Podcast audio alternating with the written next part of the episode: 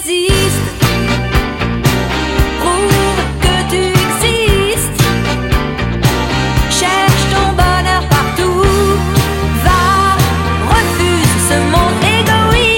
7 janvier 2018 disparaissait euh, France Gall. C'est l'occasion de se pencher euh, sur des choses qu'on sait peut-être, d'autres qu'on ne sait pas sans doute, avec Charles Van. Bonjour Charles. Ah, bonjour Philippe. Euh, Alors on va remonter sur quelques dates et phases de sa vie, euh, des dernières années, mais pas que. hein. alors effectivement, euh, France Gall, euh, les drames de sa vie, on pourrait nommer ça, parce que sincèrement, quand on regarde le parcours de France Gall, le parcours euh, euh, éclaboussant hein, du côté du côté de, de la popularité et des succès qu'elle a eu, ben, ça a quand même été une vie assez difficile. On le sait, euh, les, les dernières années, enfin même plus que les dernières années, les 20 dernières années de sa vie, elle les a passées euh, le plus clair de son temps au Sénégal, où elle était euh, à l'aise et loin du, du Paris et de tout le showbiz qu'il avait entouré avec, avec Michel Berger. On sait qu'en 93, elle a eu un cancer du sein avec une récidive en 2015 et elle a toujours dit que ce cancer, c'était un petit peu le, le drame de la disparition de Michel Berger qui se manifestait en elle.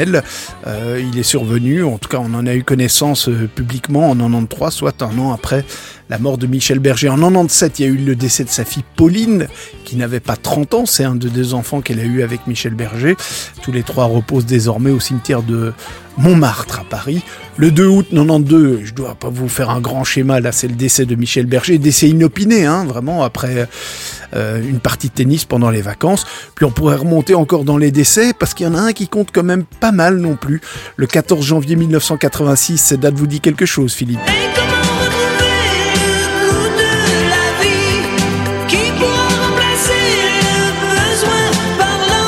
Ah, c'est euh, Daniel Balavoine dans le, le désert sur le Dakar. Voilà, exactement. euh, L'accident d'hélicoptère avec Thierry Sabine, Daniel Balavoine, dont euh, France Gall et, et Michel Berger étaient assez proches. Ils partageaient un, un amour de l'Afrique, hein, euh, l'humanitaire également. Ils ont écrit une chanson euh, pour lui, écrite par Michel Berger plus exactement, évidemment, et interprétée par euh, France Gall sur l'album Babacar. Évidemment,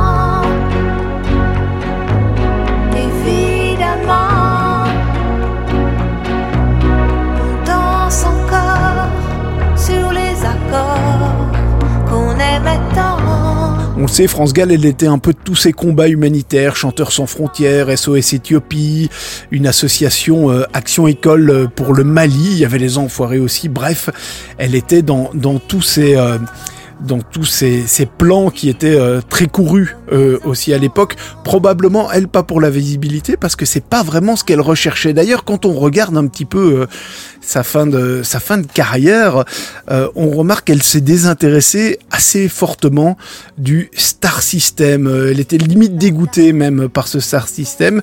C'est le succès de Babacar et de la tournée qui a suivi qui en témoigne.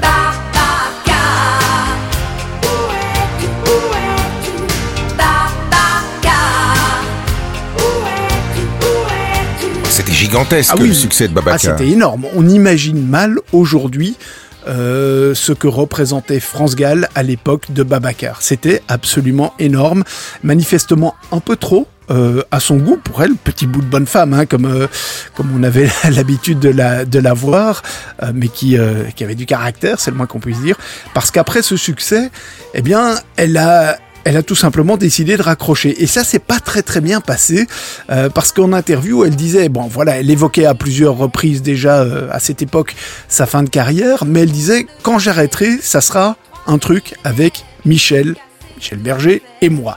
Sauf que ce truc n'a jamais eu lieu, euh, puisqu'elle a, elle a décidé, elle, de raccrocher euh, à l'époque euh, en 88-89. et Michel Berger, il s'est un peu senti trahi par, euh, bah, par celle qu'il aimait, euh, la voir partir ainsi et, raccrocher au moment où le succès était vraiment colossal, ça ne lui a pas trop plu. Alors, il faut qu'on parle aussi des, des amours euh, de France Gall parce que, alors, si Michel Berger est celui qui a occupé la plus large partie de sa vie, tant privée qu'artistique, euh, il y en a eu d'autres. Hein. Oui, oui, il y en a eu beaucoup d'autres. Bah bon, Michel Berger, voilà, il se sentait trahi par euh, par France Gall. Euh, il euh, il était apparemment sur le point de la quitter d'ailleurs euh, au moment où il est mort. Bah oui, c'est Yves Bigot qui en parle dans une biographie qu'il a consacrée à Michel Berger, quelque chose en nous de Michel Berger. Euh, Yves Bigot, pour rappel, hein, euh, patron de télé, France 2, la RTBF, et puis un, un enfant du rock aussi hein, en matière de musique. C'est quand même pas un nom qui ne veut rien dire. Dans, dans sa biographie, il évoque la fin de la romance euh, entre France Gall et Michel Berger au moment de sa mort. Euh, apparemment, Michel Berger allait quitter France Gall. Il comptait partir s'installer à Los Angeles avec qui, me direz-vous? Avec Béatrice Grimm. Et qui est Béatrice Grimm? Bah, c'est euh, les contes de Grimm. ah voilà, exactement, c'est la descendante des frères Grimm, les auteurs des contes euh, comme Blanche-Neige, Le Petit Chaperon Rouge, euh, Hansel et Gretel, euh, j'en passe, un Tom Pouce, la lé- Notre muse. Voilà, exactement, Tannhauser, la légende du joueur de flûte de Hamelin, enfin bref, tout ça. Euh, Il n'y a pas que Yves Bigot qui en parle d'ailleurs, il a recueilli des témoignages qui corroborent qu'effectivement le feu sacré entre France Gall et Michel Berger semblait éteint. Est-ce que ça explique le refus de France Gall d'accepter l'album que lui a écrit façon Michel Berger, Pascal Obispo? Peut-être, on ne l'a jamais Ah dit, ouais. elle ne l'a jamais dit non plus, mais euh, voilà, ça pourrait être une, une explication euh, de, de ce qui s'est passé par la suite. Quand je suis seule, que je peux inventer, que tu es là tout près de moi, je peux m'imaginer tout bas Il y a des témoignages de chansons hein, de l'idylle entre France Gall et Michel Berger. Il lui a écrit la déclaration d'amour en 74, Lumière du jour en 83. Il faut quand même rappeler une chose, c'est que France Gall est parvenue à faire plier Michel Berger. Elle voulait travailler avec lui comme auteur-compositeur avant de se mettre en ménage hein, avec lui. Ouais. Et lui préférait son métier de directeur artistique chez euh, OEA WEA, la maison de disques. À l'époque, il avait travaillé avec Véronique Sanson et Françoise Hardy et il avait le succès qu'on connaît. Plus que travailler avec Véronique Sanson, il devait se marier et puis elle s'est, Évidemment. elle s'est tirée. Voilà, mais des drames, des drames, on peut en parler. On peut en donner beaucoup dès qu'on cite des noms. hein. Effectivement, ça Oui, c'est un peu euh, France Gall, c'est Shkumun Girl et lui, c'est un peu Shkumun Boy quand même. hein. C'est quand même un peu ça, oui, c'est bien résumé, effectivement. Et des chansons, c'est pour ça que je voulais vous parler de Claude François, elle en a inspiré d'autres, euh, en particulier dans ses histoires d'amour, qui euh, malheureusement ont pour la plupart mal fini. Ça commence en 1964. Elle tape dans l'oreille, dans l'œil aussi, invisiblement, de Serge Gainsbourg, vous vous souvenez euh, Les sucettes. Ouais, voilà. Mais avant ça, il y a eu euh, la couverture du magazine Mademoiselle H tendre qui fait euh, flasher euh, Serge Gainsbourg, qui ni une ni deux rentre chez lui. Il écrit quoi? Il écrit poupée de cire, poupée de son. Une poupée de cire, une poupée de son. Mon cœur est gravé dans mes chansons, poupée de cire, poupée de son. La suite, bah, vous la connaissez aussi bien que moi. Hein. L'Eurovision, euh, c'était en 65, hein, je pense. Le succès pour le Luxembourg. Le tout, il faut le rappeler, dans une ambiance délétère. Les musiciens critiquaient la musique de Gainsbourg, assimilée à une cavalcade, à une cavalcade, pardon. Euh, Pas sûr que ces musiciens-là soient très, très en accord avec leur conscience aujourd'hui. Euh, France Gall avait été huée, c'était pas vraiment idéal pour faire une prestation. Pourtant, Ah bah elle a gagné. Mais si vous écoutez euh, le- la prestation de France Gall, vous allez entendre lors de, de- de l'Eurovision que la voix n'est tout de même pas tout à fait assurée. Collaboration avec, euh, avec Gainsbourg a été très fructueuse. hein. Il y a plein de, tut- de titres et puis c'est parti en, en sucette, avec les sucettes évidemment. À. C'était- C'était facile. Et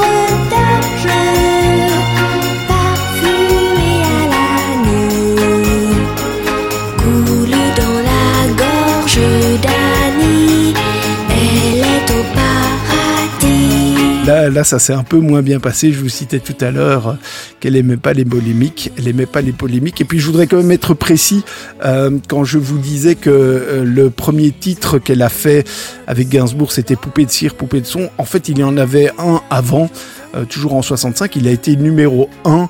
Euh, c'était N'écoute pas les idoles.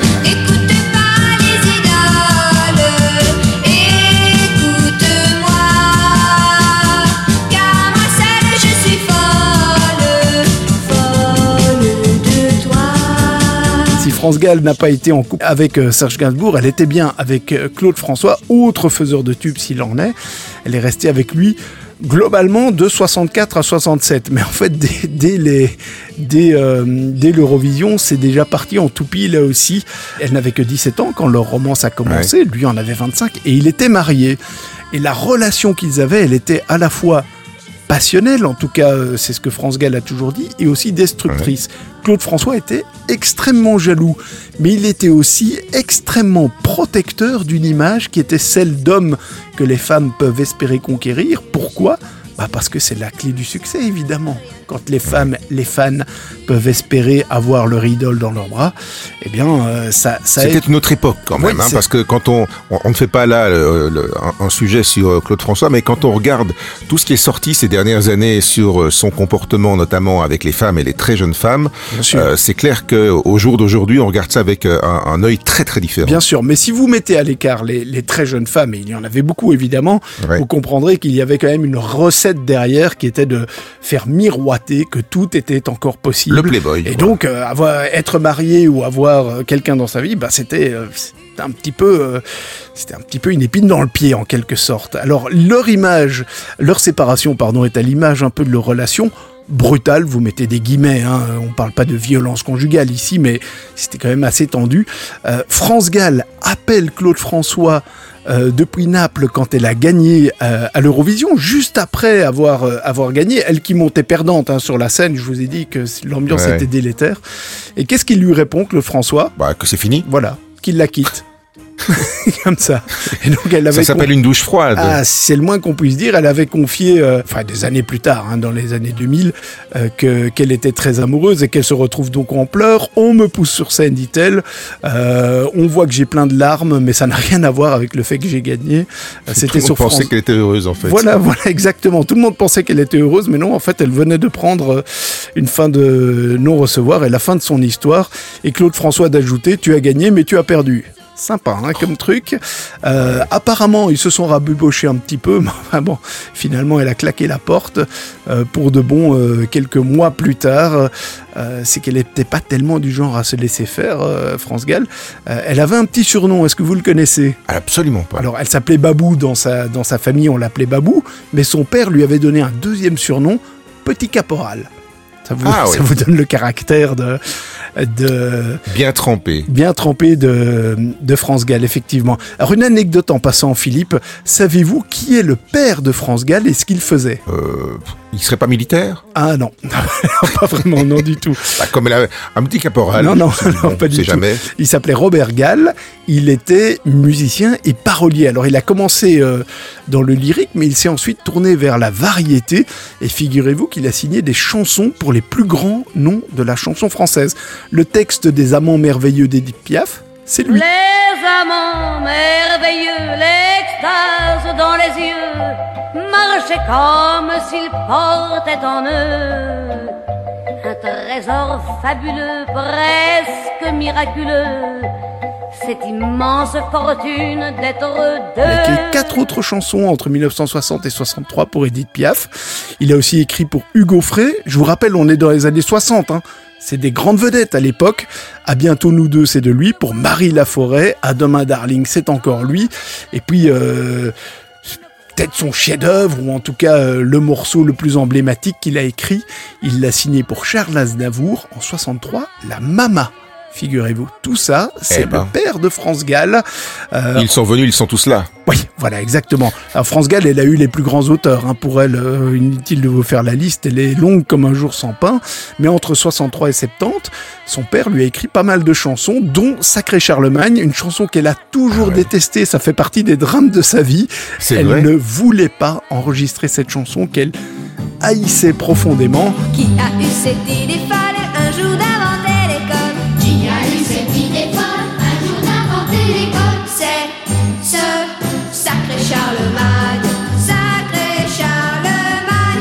Euh, mais voilà, elle s'est laissée faire, euh, disait-elle, parce qu'à l'époque, elle ne maîtrisait pas trop la situation.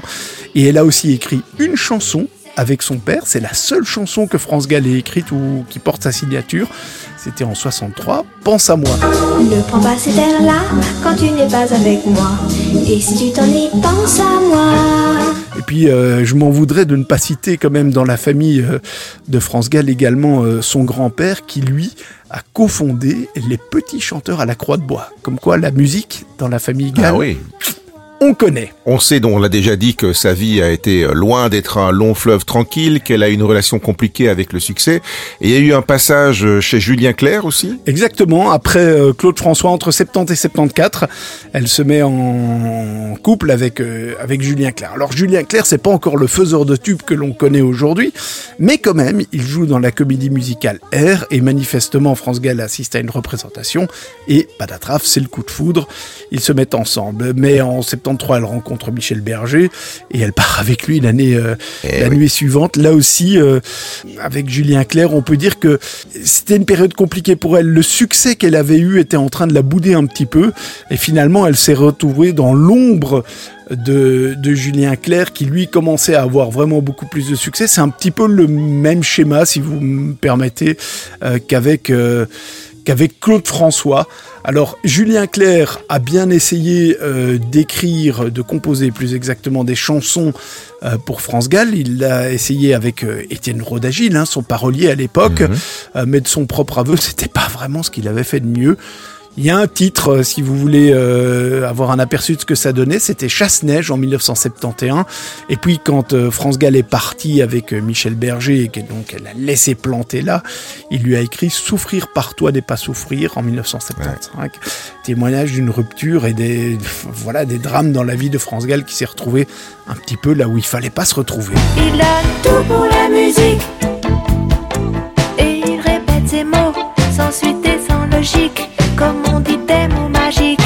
Tout pour la musique. France Gall a fait du cinéma. Alors là, je dois vous avouer que euh, pour moi, l'écran est noir. Ah oui, j'allais vous poser la question. Citez-moi un film avec France Gall et je pensais bien que j'aurais eu droit à un long silence ou un E interminable. Effectivement. Et pourtant, en cherchant un petit peu, en 1974, ce qui nous rajeunit pas, elle était à l'affiche d'un téléfilm, Notre correspondant de Madras, de Jean-Pierre Spierot. Alors Jean-Pierre Spierot, vous connaissez peut-être pas son nom, et pourtant c'est un monsieur qui a quand même fait pas mal parler de lui, ou en tout cas dont le nom apparaît sur beaucoup de choses. Il a d'abord été l'associé de Jean Renoir, dont il était l'aspirant sur le déjeuner sur l'herbe, c'est quand même pas rien. Ouais. Mais c'est surtout à la télé qu'il a, qu'il a, qu'il a travaillé. Champs-Élysées, Star 90, Star 90, on dirait chez nous, Ouais. Studio Gabriel, le Club Dorothée, Hélène et les garçons. Bref, il était un petit peu dans tous ces trucs-là, ce qui est quand même des grands Dans les bons coups, hein, si, enfin, pour le succès en tout cas. Voilà, exactement. Euh, le téléfilm dont je vous parlais il y a quelques instants, euh, notre correspondant de Madras, a été euh, diffusé sur France 3, FR3 à l'époque, dans le cadre d'une série un peu expérimentale. Très honnêtement, c'est pas un grand souvenir et je ne pense pas qu'il y ait grand monde qui s'en souvienne. Donc, euh, c'est pas vraiment un succès. L'attaque de la moussaka gé- géante a laissé plus de souvenirs chez Oui, nous. voilà, dans, dans, dans le cycle trash d'Arte, on était un petit peu peut-être dans, ces, dans ce domaine-là. C'est peut-être un peu exagéré, mais enfin bon, voilà, bref. Le, le, le seul passage avéré de France Gall au cinéma, euh, c'est pas vraiment un grand succès. Elle dit, ou en tout cas elle a dit dans des, des interviews, avoir décliné les offres de Claude Chabrol, de Robert Hossein, c'est quand même des grands noms, hein. et Ouais. puis de Jean Herman aussi, réalisateur d'Adieu l'ami en 68. Un refus pourquoi, Philippe? Parce qu'elle aurait dû embrasser Alain Delon alors qu'elle était en couple avec Claude François. Alors, son À tweet- cause de la jalousie de Claude François, parce que j'imagine que par rapport à Delon, ça devait, enfin, pour l'époque, c'était plutôt Écoute, je ne sais, encourageant. Écoutez, je ne sais pas. Elle ne l'a pas précisé. Alors 68, euh, on va me dire oui, mais elle n'était plus avec euh, Claude François à l'époque. Mais évidemment, le film s'est tourné avant 68. Eh il oui. est sorti en 68. Alors, le nom de France Gall est aussi associé avec celui de Jean-Luc Godard. Monsieur Nouvelle Vague. Voilà. Là, on rigole moins quand même. C'est du sérieux. On n'est plus dans, dans le cycle expérimental sur FR3. Euh, Encore que, encore que, c'est vrai, vous n'avez pas forcément Encore que. tort. Euh, comment est-ce que son nom est associé avec celui de Jean-Luc Godard? Parce qu'elle est la première à être parvenue à le convaincre de tourner un clip, ce qu'il n'avait jamais fait auparavant, un clip pour Plus haut.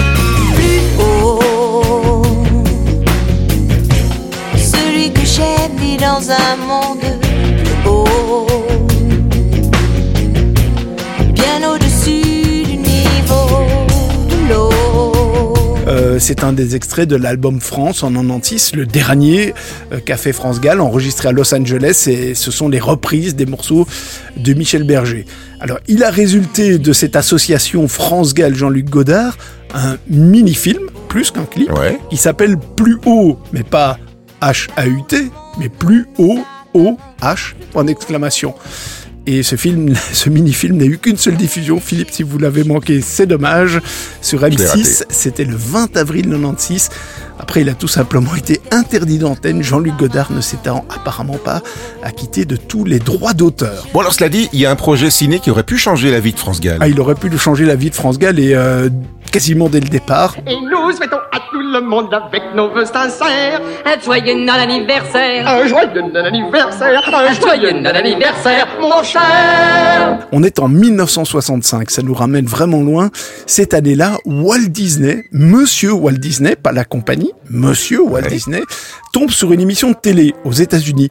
Et elle est consacrée à France Gall. Ce qui est quand même C'est dingue, ça. Voilà, c'est qui est quand même déjà pas banal. Et manifestement, il est très séduit par ce qu'il voit et surtout ce qu'il entend, puisqu'il Mhm. contacte France Gall et il lui propose d'incarner Alice dans Alice au pays des merveilles. C'est un film musical basé évidemment sur le dessin animé de 1951, pour lequel Walt Disney n'était pas vraiment tout à fait con- content du rendu musical. Et qu'est-ce qu'elle répond, France Gall Euh, J'ai pas le temps. bah non, elle dit oui, Ah. mais c'est pas de chance. Walt Disney mort est mort euh, en 1966, l'année d'après, et avec lui Et ça c'est pas fait. le projet. Voilà, exactement, ça ne s'est pas fait. Dommage, hein Bon. Ouais, quand même, c'est c'est c'est pas de bol. Euh, il faut dire que elle a pas toujours non plus fait ce qu'il fallait pour forcer un peu la chance. Bah non, elle n'était pas. Alors, elle, elle a dit, par exemple, dans le cinéma, elle a souvent dit euh, que son entourage n'était pas favorable à ce qu'elle fasse du cinéma. J'imagine qu'à l'époque, euh, elle parle des années 60, 70, celle où elle était un peu sous la coupe des autres, euh, et probablement peut-être avec Walt Disney, peut-être que on n'a pas tout à fait mesuré non plus les choses, même si elle avait dit oui, et que là le destin s'en est mêlé. Enfin, effectivement, elle n'a pas toujours forcé les choses. Et puis, par après, euh, France Gall, elle a un petit peu tourné le dos à tout ce star system. C'était pas son truc. Euh, elle a, par exemple, et on le sait pas toujours, refusé, et toujours refusé la création d'un fan club. Ce qui est quand même un peu, c'est un peu étonnant quand même. Oui, parce que pour certains c'était une poule aux œufs d'or. Ah hein. bah, c'est non seulement, ah bah, écoutez, parlez-en à Claude François, il sait très Justement, bien comment ça marche. il connaissait parfaitement. Podium et les disques flèches. Voilà, il connaissait parfaitement la recette. Ceci dit, ça a peut-être refroidi un petit peu France Gall. Euh, autant dire qu'avec l'arrivée d'Internet, elle a dû s'arracher les cheveux, hein, quand même un bon bout de temps, parce que Facebook, Instagram et les pages vidéo de fans, il y en a, mais des paquets consacrés à France Gall. Euh, ce star system, elle ne l'aimait pas non plus. Elle donnait jamais d'autographe, par exemple, très très peu. Euh, elle ne validait pas non plus les biographies qui lui étaient consacrées.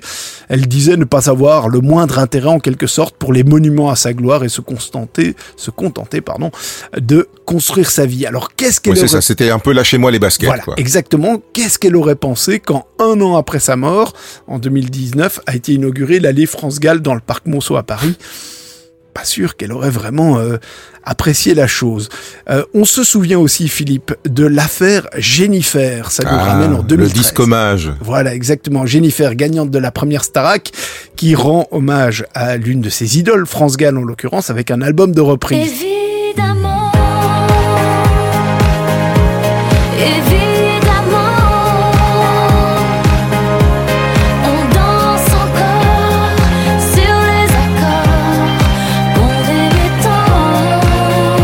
Album, elle a dit qu'elle avait reçu le feu vert indirect de France Gall pour le faire. Sauf que France Gall est sortie de ses gonds, elle qui était dans sa retraite depuis bien longtemps, pour démentir sèchement la chose. Je n'ai jamais donné mon aval, ni directement, ni indirectement. Résultat des courses, ça a l'air, euh, idiot, mais il y a quand même une cause à effet.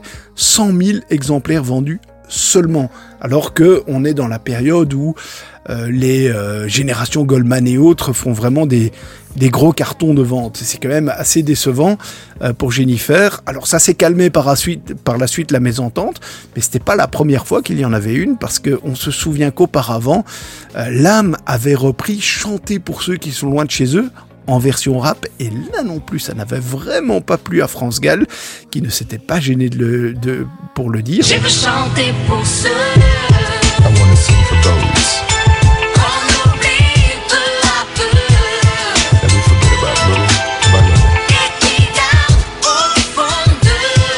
l'âme en était même effondrée. C'est en tout cas ce qu'elle confiait dans les interviews à l'époque. Oui, mais elle a quand même remis ça après. Ah oui, elle a remis ça après. Mais, mais France Gall était décédée en 2018, Oui. quelques jours après l'annonce du décès de France Gall. Elle a fait une version de Si Maman Si. Je vous invite à aller la voir, euh, ou plutôt à l'écouter sur sa chaîne YouTube. Alors, côté chanter, l'âme, elle sait chanter, donc euh, pas de problème. Ouais. Vous, vous allez voir la vidéo, c'est, comment dire c'est spécial, c'est très très spécial. spécial. On se demande aussi ce que France Gall aurait pensé de la reprise techno d'Ella Ella signée Kate Ryan. Elle ne s'est jamais exprimée sur le sujet.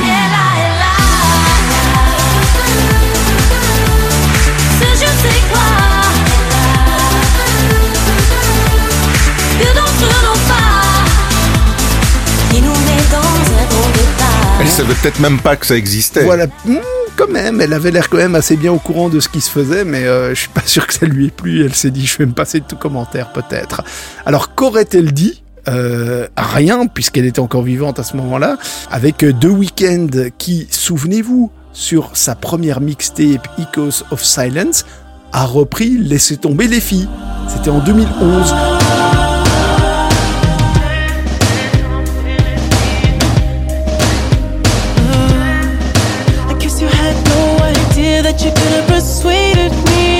Euh, le titre s'appelle en réalité Montréal, mais vous écoutez le début, euh, vous allez voir, c'est France Gall qu'on entend, c'est vraiment elle qu'on entend, enfin c'est son, c'est sa chanson et, et la voix de notre ami euh, de Weekend. Le week-end par-dessus. Voilà, exactement. C'est pas le seul exemple. Hein. Il y a une chanson de, de Charles, Aznavour aussi euh, qui, euh, qui a été pompée euh, dans un tube rap. Il y en a Oh, bon, plusieurs de, de ces classiques de la chanson française qui, a, qui ont inspiré des rappeurs. C'est assez incroyable. c'est très à la mode aux États-Unis. Il y a même Chantal Goya qui se retrouve sur un, sur un, un- un tube.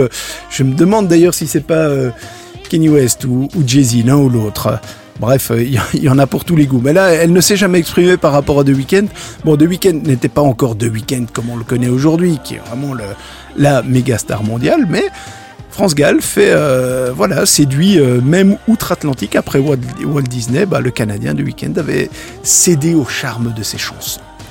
Voilà. Et c'était l'occasion aussi de pouvoir réécouter quelques, quelques notes et quelques exemples de sa voix. Donc, 7 janvier 2018, c'était la disparition de France Gall. Merci Charles. Laisse tomber les filles, laisse tomber les filles. Un jour c'est toi qu'on laissera